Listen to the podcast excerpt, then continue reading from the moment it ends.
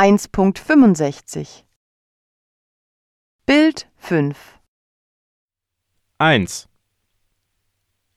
Wie sieht der Mann im Tattoo-Studio aus?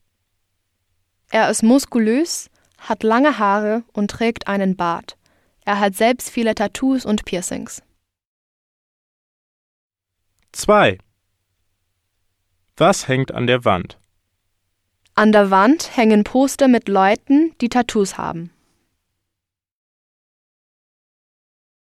3.